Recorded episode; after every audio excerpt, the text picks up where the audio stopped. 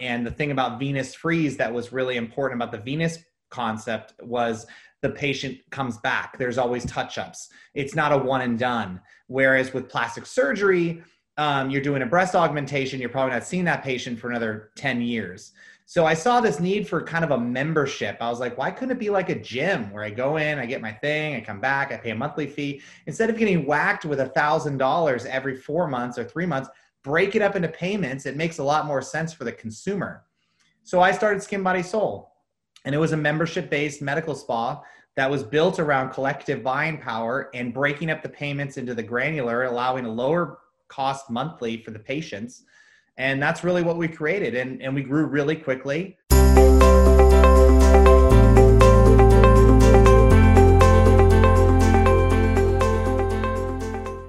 You're listening to How I Scaled My Aesthetic Clinic the podcast where the most high performing owners of aesthetic clinics and med spas from all over the world tell their stories and share the strategies and insights that allowed them to grow their business from often humble beginnings to soaring success. If you've ever tried to build a clinic, you'll know that it takes a lot more than just being a great doctor or practitioner, and it helps when you learn from the best in the industry. So join me, Miriam Shaviv, host and director of content at Brainstorm Digital, as we explore how aesthetic clinic owners just like you have developed the mindset, skills, and experience to transform their businesses and how you can do the same. Let's jump in.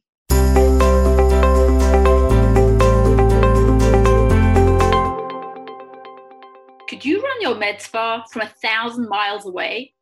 That's exactly what Brandon Robinson does. He's founder and part owner of Skin Body Soul Med Spa, a highly successful chain with four locations in Iowa and Minnesota and a very popular membership model. But Brandon himself doesn't live in Iowa or Minnesota. He lives in Lake Tahoe, Nevada, more than half a continent away. Another reason he's an unusual med spa owner, he's not medical at all. He's an entrepreneur with interests in lots of different industries. Together with his wife, Jennifer, he's founder of LOMS Investments, a real estate investment and holding company. And most recently, they founded Tipsy Putt, an indoor mini putt golf pub chain operating under the name Flatstick Pub with locations in Sacramento and Lake Tahoe, California. So, how has this businessman managed to grow his med spa chain so successfully from a distance? And what lessons has he brought from his other business interests to his med spas? Let's dive in. Brandon, it's great to have you on How I Scaled My Aesthetic Clinic. Welcome to the show. Thank you. Wonderful to be here. Fantastic. Now, there's one line on your bio which was very, which you sent through to me, which was very, very unusual and which really caught my eye. You live in Lake Tahoe, Nevada, which is a thousand miles away from your three main aesthetic clinics. So, first of all, how did that happen?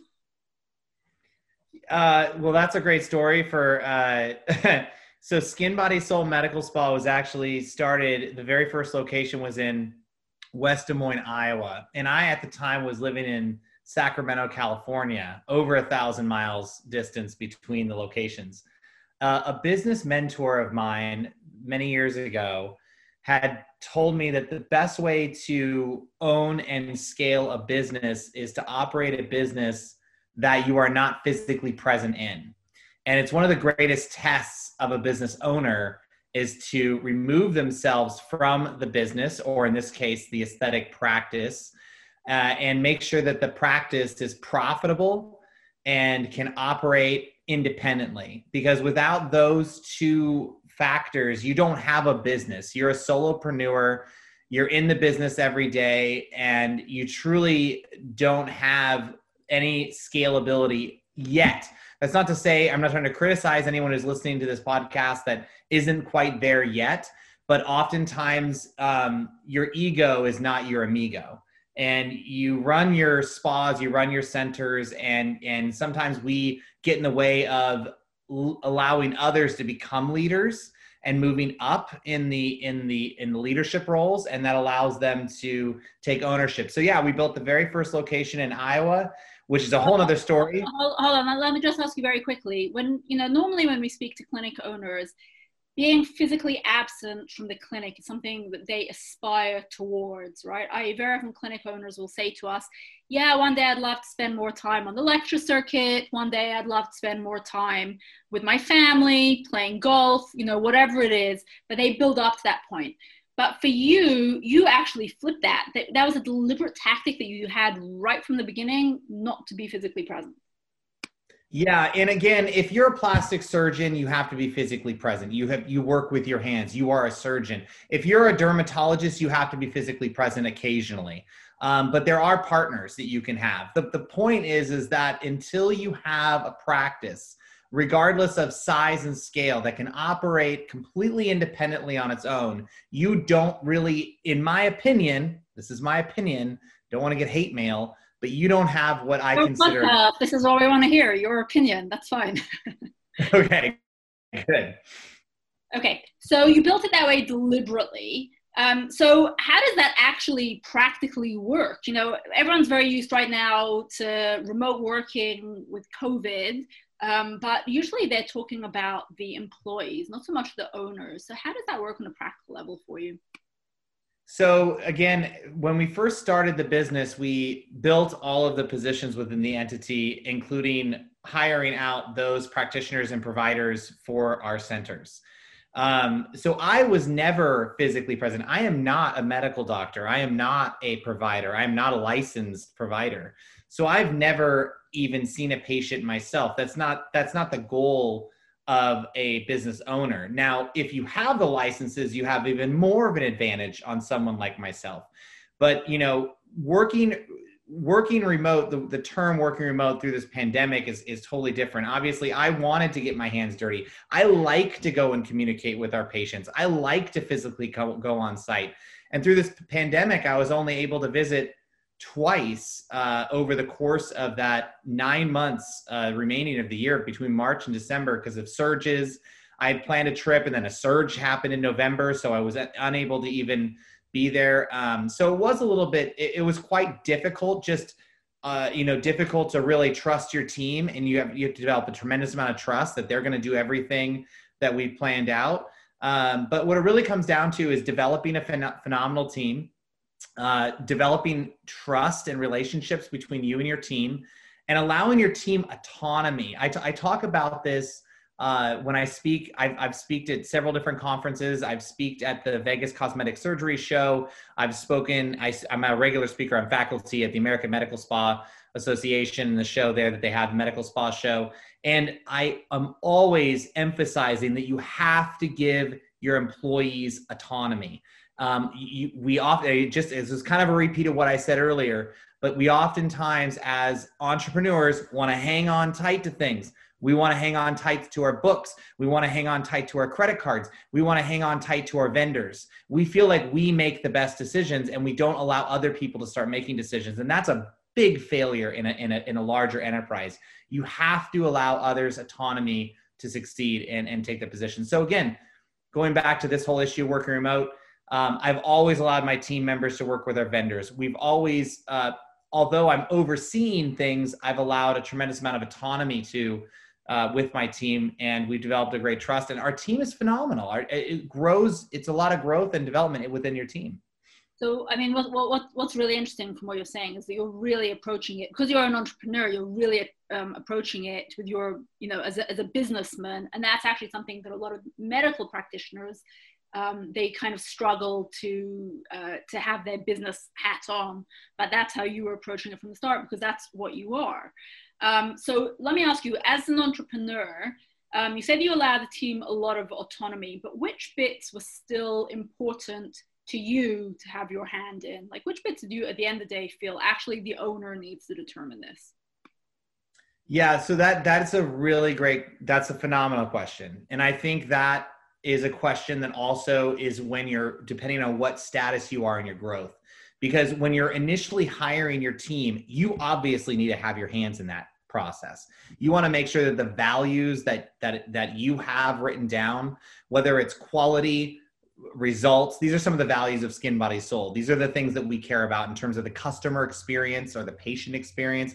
These are our values. So when i hire when we hire any team member we hire on those values Um, so the first process, that the owner must be engaged.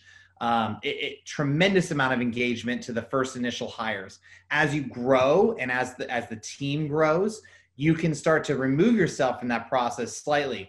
Um, I think the hardest part for most entrepreneurs to really get to take their hands off is probably the bookkeeping, accounting, and financial decisions. When you give someone else the check writing authority, uh, that is really the what I think is the pivotal turning point. Um, when you've allowed your a team member or multiple team members within your entity check writing authority up to for example, $5,000. When you've given your team members credit lines to spend money, for example, on accounts like Allergan or accounts that you're dealing with at Mertz, and you give them, you know, you, you're allowed to spend up to forty or fifty thousand dollars a month on these lines of credit. That's when you really that's for for as I believe as an entrepreneur, those are the hardest decisions to really make.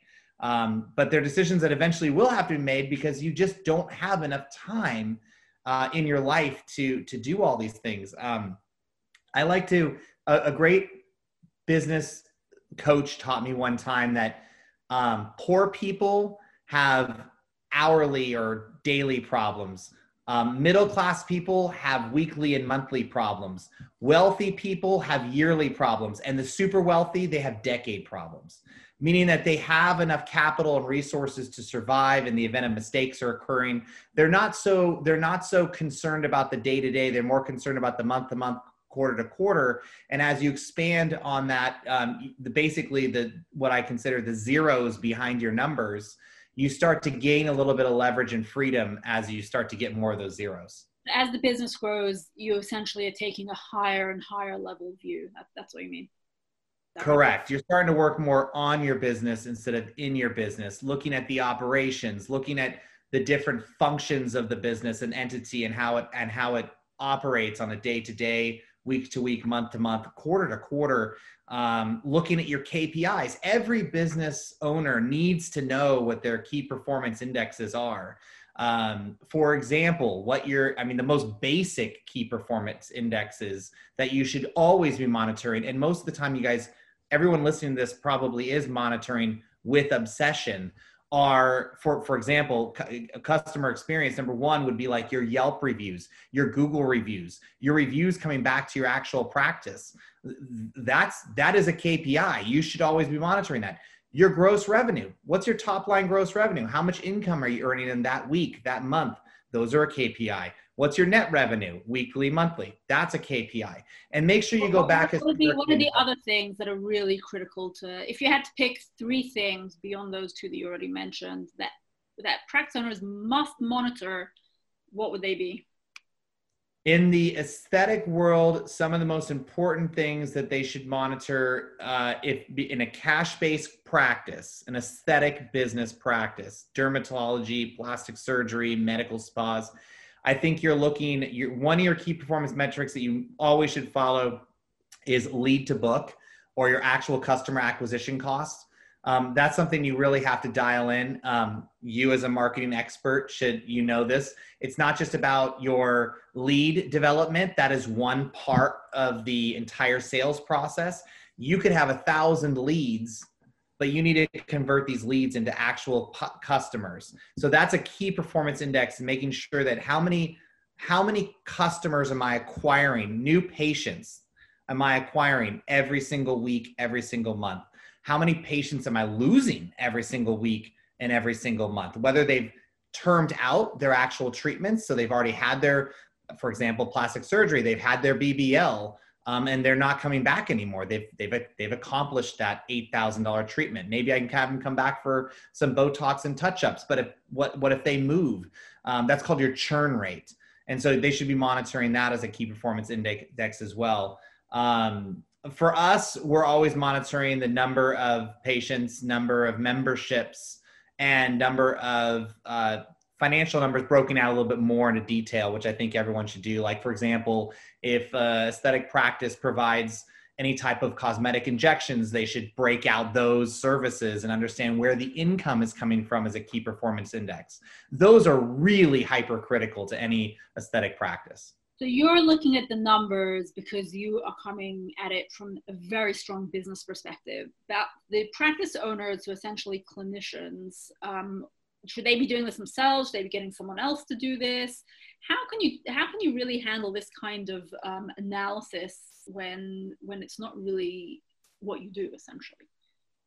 So again, you you mentioned three things that I said other than the first two main things. Um, uh, the, again, your customer service and customer experience is always number one. Monitoring uh, your your actual Google score and your Yelp score or any reviews coming back, you can absolutely do that on your own. When it comes to the financial side, you absolutely should have a professional bookkeeping uh, service or some sort of a professional service handling your books, monitoring your costs of goods sold, monitoring your purchasing behavior, and making sure that you're you're in line there are a tremendous amount of resources out there for that service. Um, and you can also pull with the newer software out there today, software such as Patient Now. Um, another software, for example, uh, is Zenoti. We use MindBody. Um, there's there's Aesthetic Pro. There's so many different softwares out there that are also point of sale softwares. You can extrapolate this data with one tap of a, of a button. Okay, so before we get too technical, let's take a step back. You obviously have a wide variety of businesses. I know that you have an investment business, a real estate business, a massive, enormous pub, um, a mini putt golf pub, ch- oh, pub chain. I guess that's the same as the uh, as, as, the as the um, the pub that I just mentioned.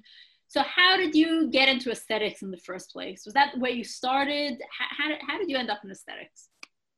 Yeah, so I got a call from a physician in Las Vegas who wanted to start a laser company. And he was looking for a uh, basically a. I was the CEO, but in reality, I was just a sales manager. And my my job was to become the hired gun to build this sales team. Um, prior to that, I had a business called One Source Media, which was a public relations, marketing, and media company in Sacramento, California. That's the first company I ever started out of college. Um, during the downturn of 2008, 2009, we were extremely affected. I learned a lot of from those mistakes that I had made. Thankfully, I didn't go bankrupt, although the company was pretty much bankrupt at that time. Um, but I got a call from a physician in 2010 who said, Move to Vegas, start this company with me. It's a great opportunity. I uh, was basically at wits' end with my own company. I was losing money. I, I, didn't have anything left. I literally was strung out on credit to the max. So that's how I got my start in the aesthetic world. I had no experience, and I started selling medical lasers. And from that company, I uh, was basically that company. I was a sales manager. Then I became a uh, territory developer for another company called Venus Concept, and that company is out of uh, Canada um, and I was a, a, territory manager in Northern California for for that product. And then I, from there, I saw the need for a membership based medical spa. I was going around to different medical practices throughout the basically throughout Northern California. And I was understanding a little bit about the medical business in terms of Botox, and they keep coming back. Um, and the thing about Venus Freeze that was really important about the Venus concept was the patient comes back. There's always touch ups. It's not a one and done. Whereas with plastic surgery, um, you're doing a breast augmentation, you're probably not seeing that patient for another 10 years. So I saw this need for kind of a membership. I was like, why couldn't it be like a gym where I go in, I get my thing, I come back, I pay a monthly fee. Instead of getting whacked with a thousand dollars every four months or three months, break it up into payments. It makes a lot more sense for the consumer.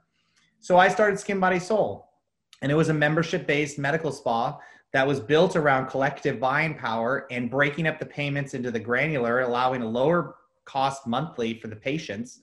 And that's really what we created. And, and we grew really quickly. Uh, and that's was that was that your vision initially it was all around essentially how to make the payments make sense for people or was there or did you have uh, were there other parts to your vision of what you wanted to create as well at first it was all about delivering a better experience and a lower cost to the patient i saw physicians I, i'm not going to name or anything. I'm just i saw physicians what i'd consider taking advantage of patients. They didn't have a structure around their pricing. And based on what the physician basically felt that day they would charge whatever the hell they wanted for whether it was a surgery or whether it was a Venus Freeze package. They just threw it out and they're like, well, this patient, she's a, you know, she's she spends a ton of money every she she can afford three thousand dollars. And I thought that was so, you know, I, I you don't go out and buy a, a car. Uh, you know, there's something called MSRP. And I understand that occasionally you'll buy a car at a premium price at a BMW dealership maybe three or four thousand over invoice, but it was never double. I literally would be, be in a room where uh, one patient would buy one thing at 3000 and one would buy the exact same thing at 1500 and it was just because what they were trying to do was charge the most they could to make the most income they could. And it didn't have any there was there was it was it was just essentially. Yeah there was there's nothing there was nothing to it. So i thought this is ridiculous and and I understood with Botox there was a per unit, um, there was a fixed amount there, so that was kind of already built in. And I and I thought to myself, there there's a business here um, beyond these um, just these. Sorry about that interruption. That's me. Uh, there's a business live recording. yeah, there's a there's a business here that that is a huge opportunity and uh, I I hope and you know I can create something better and I and I that's what that's what Skin Body Soul is all about. So is the you know lots of aesthetic clinics do have membership schemes. So is the difference that you have essentially um, built your marketing around it, or is there something unique in the actual structure of the scheme that makes a difference? Or do you need to make it different do you need to make it different? Is it enough just that you that you offer it and maybe your direct competitors don't?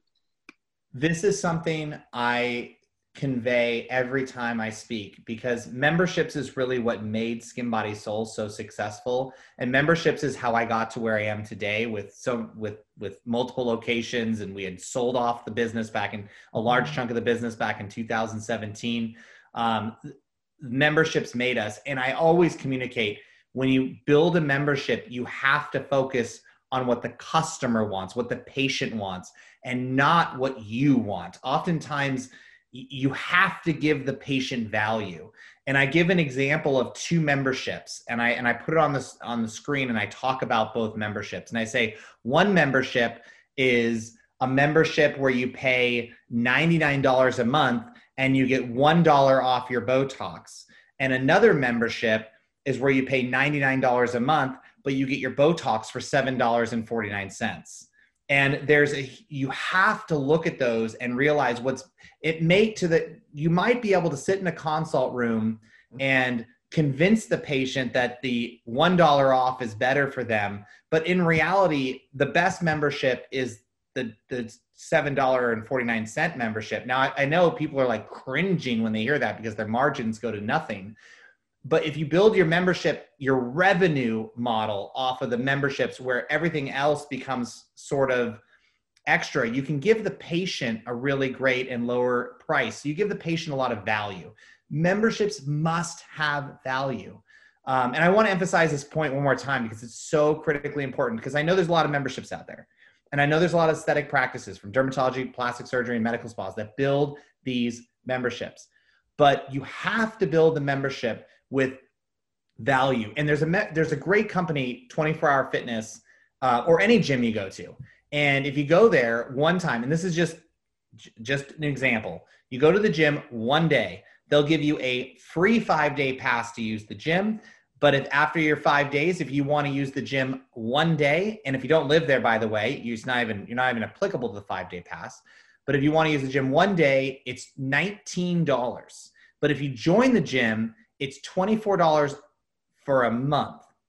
That is real value. That's where you say, why would I spend, if I'm going to come in twice per month, I'm already saving money if I buy the monthly membership.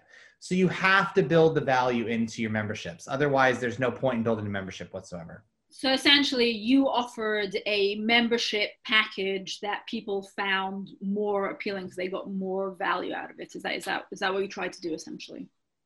Correct. We built a membership where we give our patients um, value, and I push our medical reps and our vendors to the limits essentially of trying to get the value to the patient, offering in our memberships unlimited full body laser hair removal for example, which seems crazy, but it's what it's it's you got to give the patients value. And the more value you give your patients, the more fanatical these patients become. And you create really great you re- create really great fans and you create lifetime customers that aren't going to go anywhere else because they know you're always giving them the best value. So is the mistake that you think that a lot of clinics make when they do build membership models? I know you said that they're not giving enough value, but is it essentially that they're to put it bluntly, a little lazy about what they're creating. They're hey, this sounds good, let's throw it out there without really thinking about what would actually work and what patients actually want. Yes, absolutely. And and oftentimes they won't have a service mix or a large enough base to you know to absolute to because you don't want to cut off your largest streams of revenue uh, by forming a membership that just basically makes your largest stream of revenue defunct right? So so there is a challenge here you do need a business model. You have to understand there's multiple services.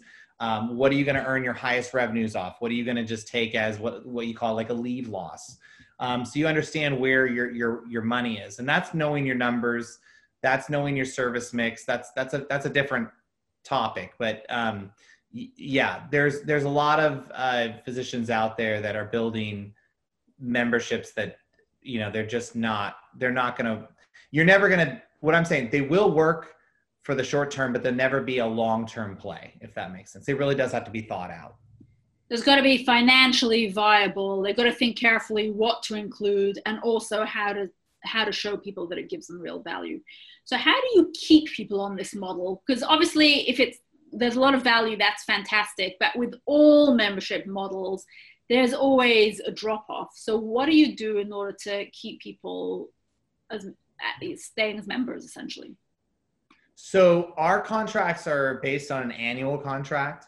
Um, we actually make our members sign a 12 month contract. It's not a month to month contract. To get these lower rates, um, we're amortizing over over the 12 months. So that's the first thing that we do to maintain that we that we make sure that our bottom line is maintained. The second thing we do is we offer incentivization to remain on as a member. Generally speaking, every year we raise our prices slightly. When we do that, we offer to our previous members the lower price. And there's a variety of other incentivizations that we do to keep our members as members. But generally speaking, like I said, if you give your patients this value, they're not going anywhere else. They're they're going to stay with you. They realize the value. They can go shop around. And, and we have patients and members that leave us and in two months they're right back uh, they literally tried to shop around. They literally went out and thought they'd find something better and they come right back. So it's about really again going back to the, the value equation and making sure that you you provide great value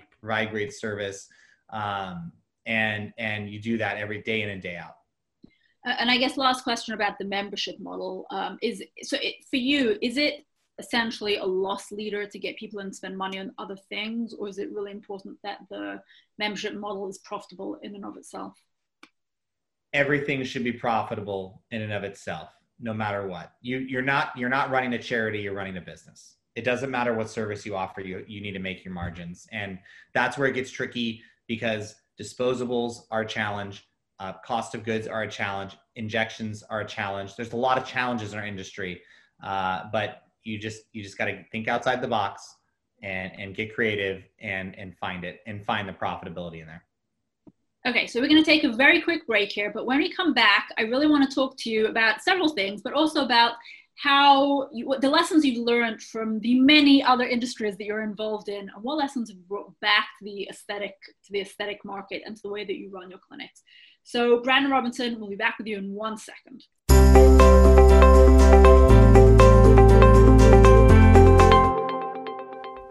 Hey, it's Miriam here again. During this break, I have a quick question for you. Could you use some more thread lifts patients? How about some more body sculpting patients? If the answer to either of those questions is yes, then we have two campaigns you can implement right now to generate new inquiries and bookings. The Threadlifts campaign is based on one we've run extremely successfully for three aesthetic clinics in Honolulu, LA, and London. So it's tried and tested on two continents, and we've been refining and optimizing it ever since. But don't take my word for it. We've got a case study explaining exactly how the Threadlifts campaign works to bring in new patients and the kind of results it's generated. I've put the link in the show notes. Just head down there right now to grab your copy. And if you'd like to discuss how it can work for your clinic, my email address is in that document as well. We're also running a case study group right now for clinics that want to attract more body sculpting and skin tightening patients. We'll be working with you very closely to generate immediate appointments, both from new leads and from your existing patient list, and to create a body sculpting sales funnel that can bring in more high value appointments long term. To find out more about how it works, email me at miriam at brainstorm digital.co.uk. That's miriam at brainstorm digital.co.uk, and I'll send you the details right now. Now let's get back to the show. Hi, everyone. Welcome back to How I Scaled My Aesthetic Clinic. I'm here with Brandon Robinson, and he is actually the owner not only of three aesthetic clinics, with another one on the way, um, but also of a wide range of other types of businesses. So, Brandon, I wanted to hear from you. What did you learn from running a pub, an investment company, all kinds of different types of businesses that you have brought back the way that you manage um, and run your aesthetic clinics? Well, I you know, it's funny. I fell in love in 2017 with the concept of flat it's called Flatstick Pub.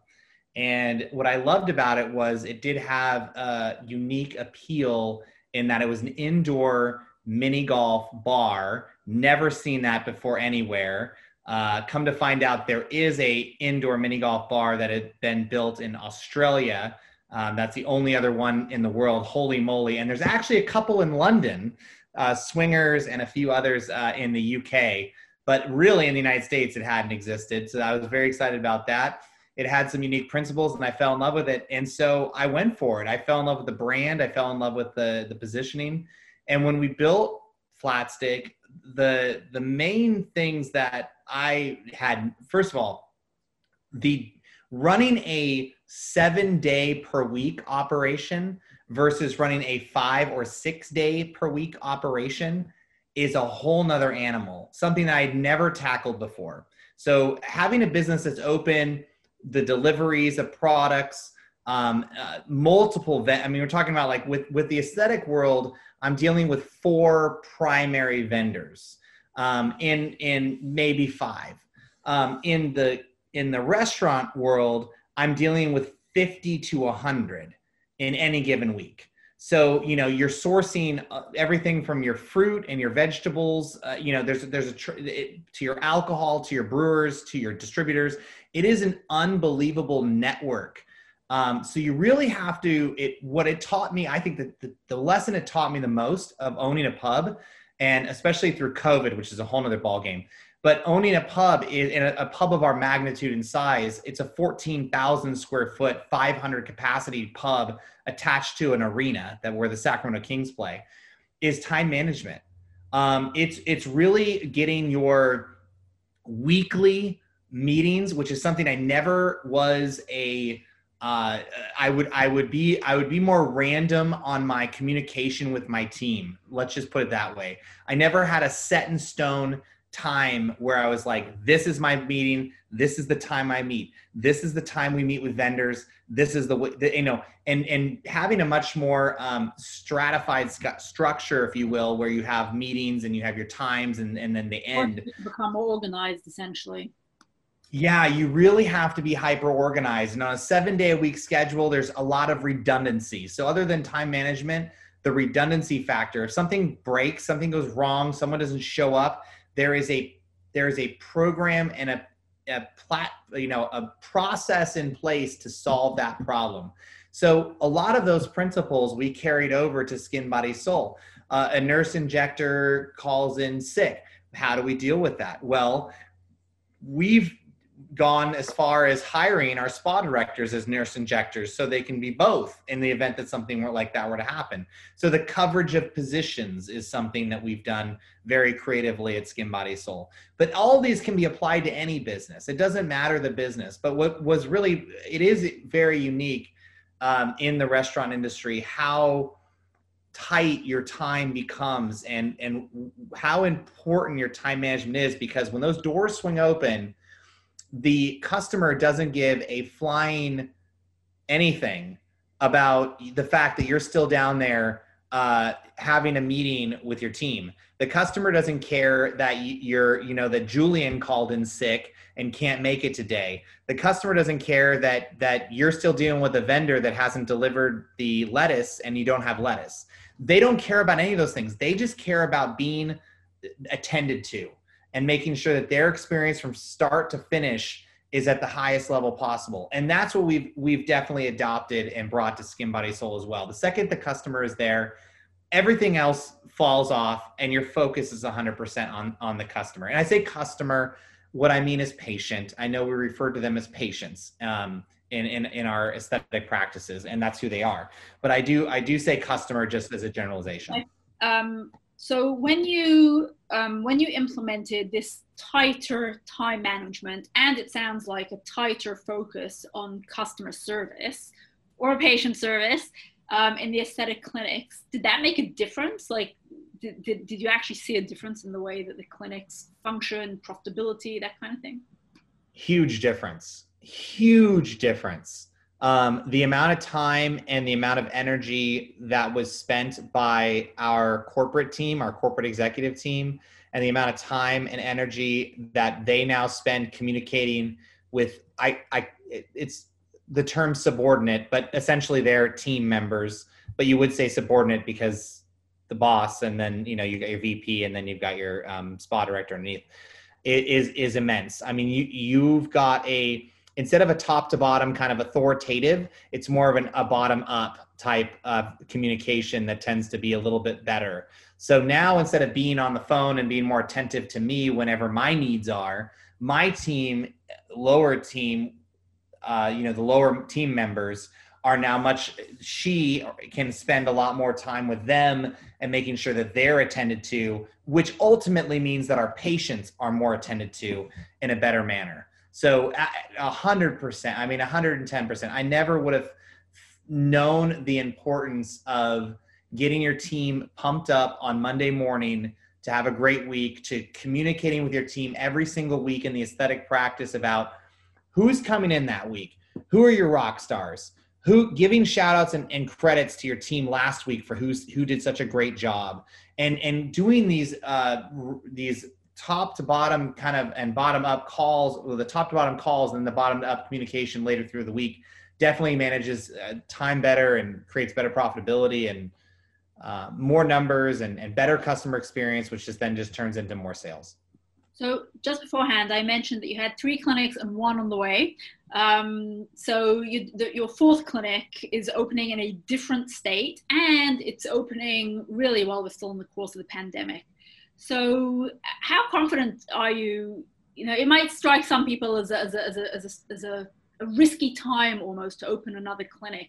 How did you get to the point where you were really able to say, hey, we're not only going to stay steady during the pandemic, we're actually going to expand? Um, and does that feel risky to you? That is uh, one of the, I, for anyone who's still listening, this is, this is awesome. I'm re- thankful that you're still listening to this podcast um, uh, after all of that gibberish. But I think it's for listening. Don't worry. it's um, I think it's really, you know, there's a saying to be contrarian oftentimes makes you outstanding and successful. And when the world collapsed, and it truly did collapse on March 14th, 15th, 16th in the in some other nations throughout the world it collapsed earlier, there was not much I could do. And I looked at my, uh, my, you know, you look at, you think you have a lot of introspection and you're sitting there and you're thinking, what can I do? And I thought, God, if I had two million, three million, five million dollars, I could just start building locations because I knew in the end I would be stronger. Um, no matter how much debt I took on, no matter how many challenges I took on through this pandemic, uh, of in operation or reduced sales, I know that in the end we're going to come out of this stronger.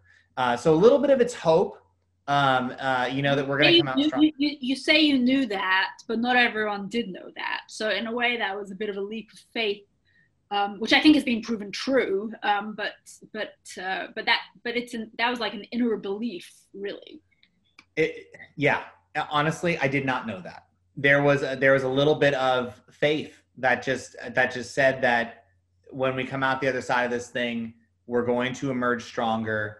There may be change, we'll adapt. We're going to adapt to the change that's needed. And we found ways to do that. And it was scary. We didn't make those calls to expand our business until around July of 2020, after we'd received a round of PPP and we knew that we hadn't taken on any more debt. We had seen sales go down, um, but we were able to bridge that uh, that that gap where we were closed for two straight months and we had zero income um, and we had expenses going out. Uh, but we were able to bridge that gap. Surge. Yeah, you'd probably seen the surge at that point as well of, of returning patients. So that gave you the confidence, I would imagine, that it will be okay. Absolutely. We saw a huge surge of, of patients, and we didn't just build that was the Iowa City location that we built. Uh, that we started building in in July August. Uh, we we we got a great deal on a location, and sadly, uh, a, mas- a, massage place had gone under, gone out of business, and I bought them in a bankruptcy situation. Um, the Eagan location that we have in Minnesota, that's a separate state that we're per- that again was a bankruptcy. I found it online through a business broker, and it was it was a bankruptcy, and I, I bought it out of bankruptcy. It was a, it was a former medical spa with a lot of equipment in it. Um, so there are uh, there are there, there were, you're, you're, you're taking there's a lot of opportunities in a market like this because some businesses unfortunately do not survive, including some aesthetic clinics. There are many that did not necessarily have the cash to carry them through this, and for other reasons they close. So what you're saying is that if you do have the cash, there are opportunities in this market to grow through through acquisition, possibly. Some, some. I, I will say that some acquisition, you're going to need some cash and capital, but there's also a lot of negotiation you can do with the landlords right now that I think is the best. I think today is the greatest opportunity in the history of the world to negotiate with a commercial landlord. I will. You you're. we built a pub in Lake Tahoe. So we have our location in Sacramento. We built a one and a half million dollar brand new state of the art pub. This one is completely built COVID. So our first pub is in a basement here in Sacramento. The one in Tahoe is actually full outside, like indoor outdoor space. Um, it was a space that we had seen before in the past. And of course, COVID put more pressure on the retail market. So I was able to get a better deal with the landlord to build that pub. And I knew for the first six months, the landlord had me covered with a big TI credit to help me get through it. So all I had to do was finish the pub off. Uh, and I knew with hope, again, someone call it hope, someone call it insanity, that I knew that in the end, we would eventually pull out of this. I didn't know when. I actually did my own internal projections, I knew that we wouldn't be out of this until probably uh, 2021, and that was back in July. I thought it was going to be at least a year. Um, it actually is probably going to linger longer than that for us to get back to 100% in the restaurant industry, but we are well above 100% in the aesthetic industry. And in the aesthetic industry, we're already, I mean, we're pumping out the best numbers we've ever pumped out in the history of our company every single month, every single quarter uh, since Q4 of, of, of 20. Okay, so let me ask you very quickly. After all, we're marketers, so I'm very interested in the marketing side of things. Um, how do you what what what marketing really works for you best? Oh, I don't want to give away all my secrets. Um, we have a I can very it if you like. What really doesn't work for you? uh, I'll tell you what doesn't work for us. What doesn't work for us is um, any type of print media uh, I think that it's I I I mean I'm not gonna I think that each each market is different. You have to assess that market. Maybe there is a unique situation in a certain city or county or place somewhere that print marketing is still functional, but in most circumstances, I would say that most your business now sits on the internet as like a piece of real estate and it's a building. And it's the same as a storefront that you would see walking past a storefront. So you have to have an incredible internet presence um, and, and, quite frankly not just your main site needs to be done very well and, and work very well and function very well. And of course you can throw out buzzwords like search engine optimization and and all these different things and of course they're all important they're all very very important but it's equally important to advertise on multiple plat across multiple platforms, have presence across multiple platforms. And when I say multiple platforms, I'm saying Facebook, Instagram, uh, YouTube. Uh, you, these are all sub sites out there that are arguably the largest websites in the world. You need to be on all of them. Um, that becomes quite challenging. And do you? But that's what's successful for us.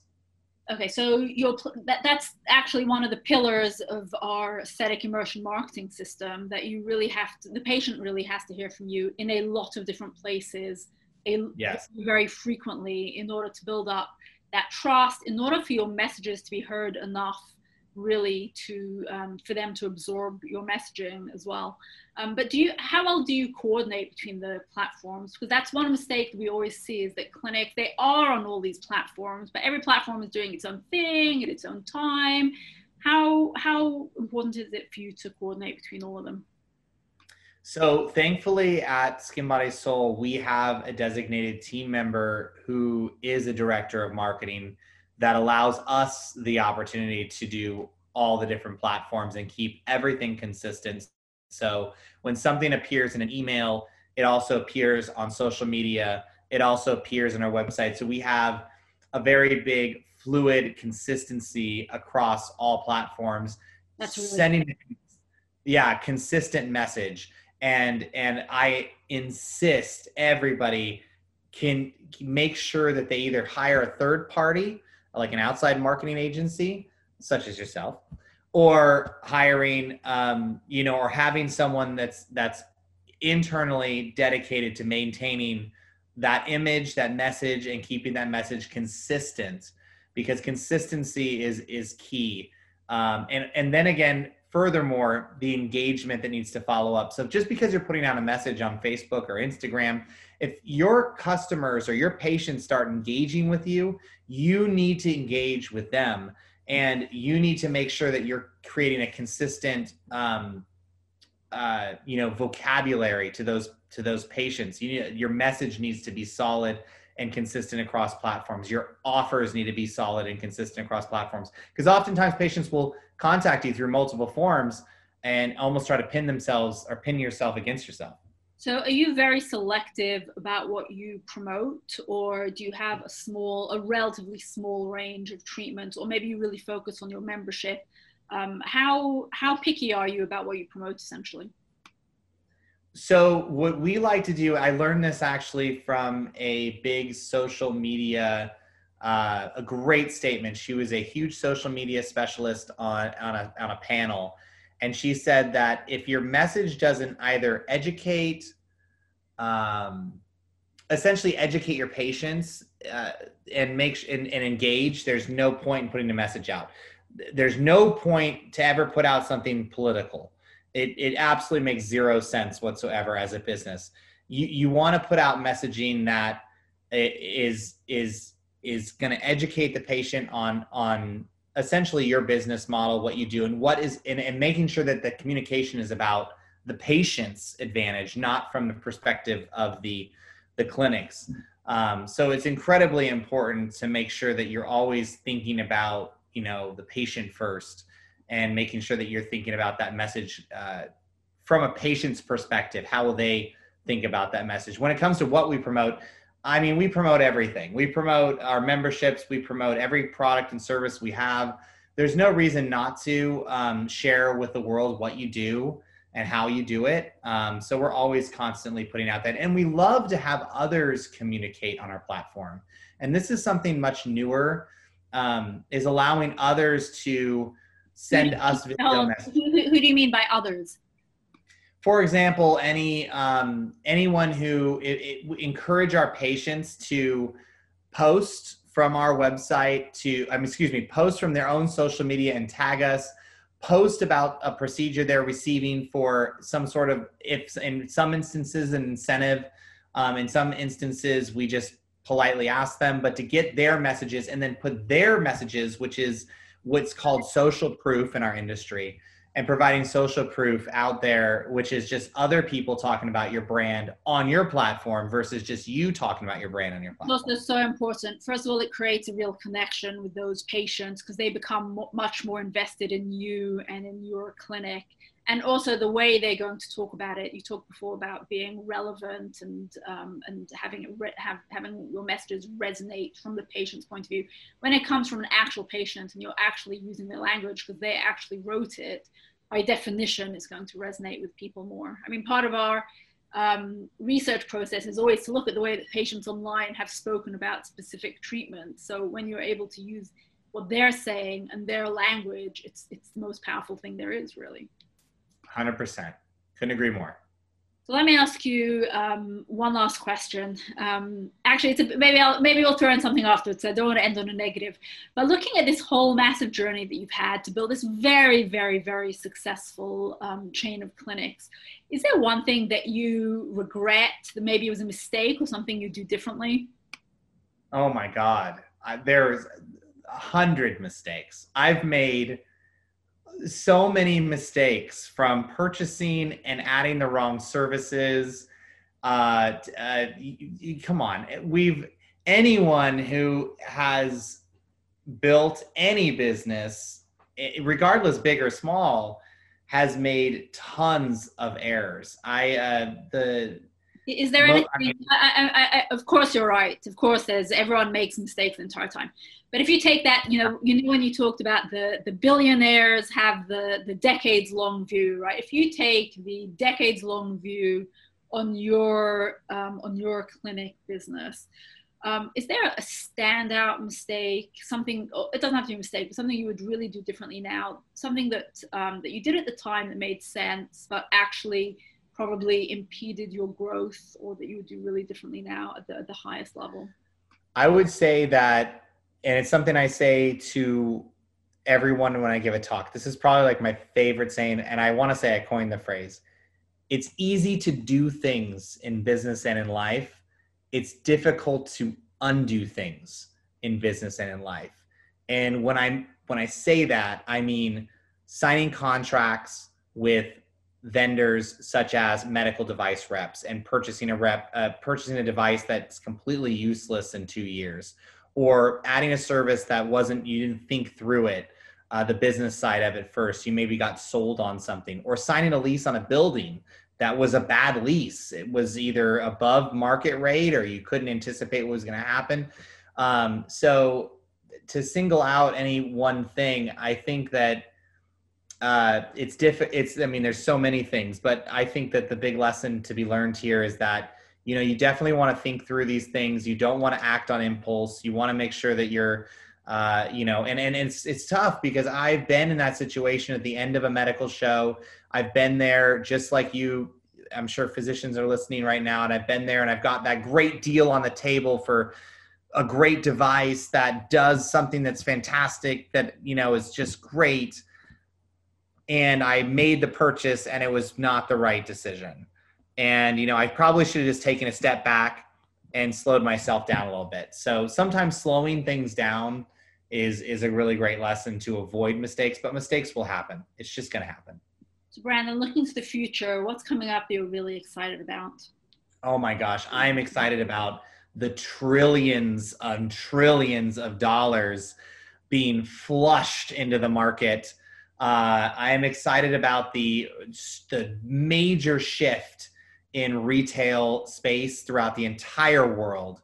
Um, opportunities for smaller entities like uh, Skin Body Soul uh, and Flatstick Pub, my two main brands, to, to get more opportunities to move into more Class A real estate. I mean, you've got a lot of brands that aren't going to make it.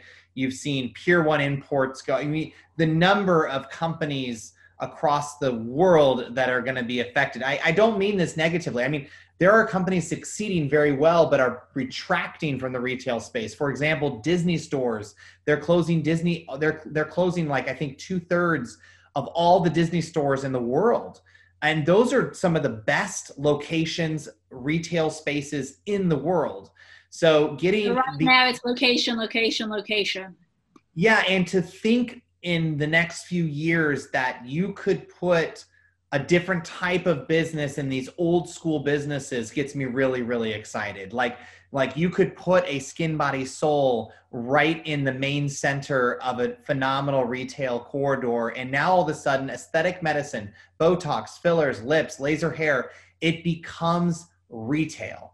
And that is going to be the massive adoption to the public that the public hasn't had where in years past it was always hidden in physicians offices and medical centers and corporate buildings hidden away. And now it's going to be up front and center. I think that is billions of dollars of opportunity for us in the aesthetic industry. So i'm very very excited about it. Sounds good to me.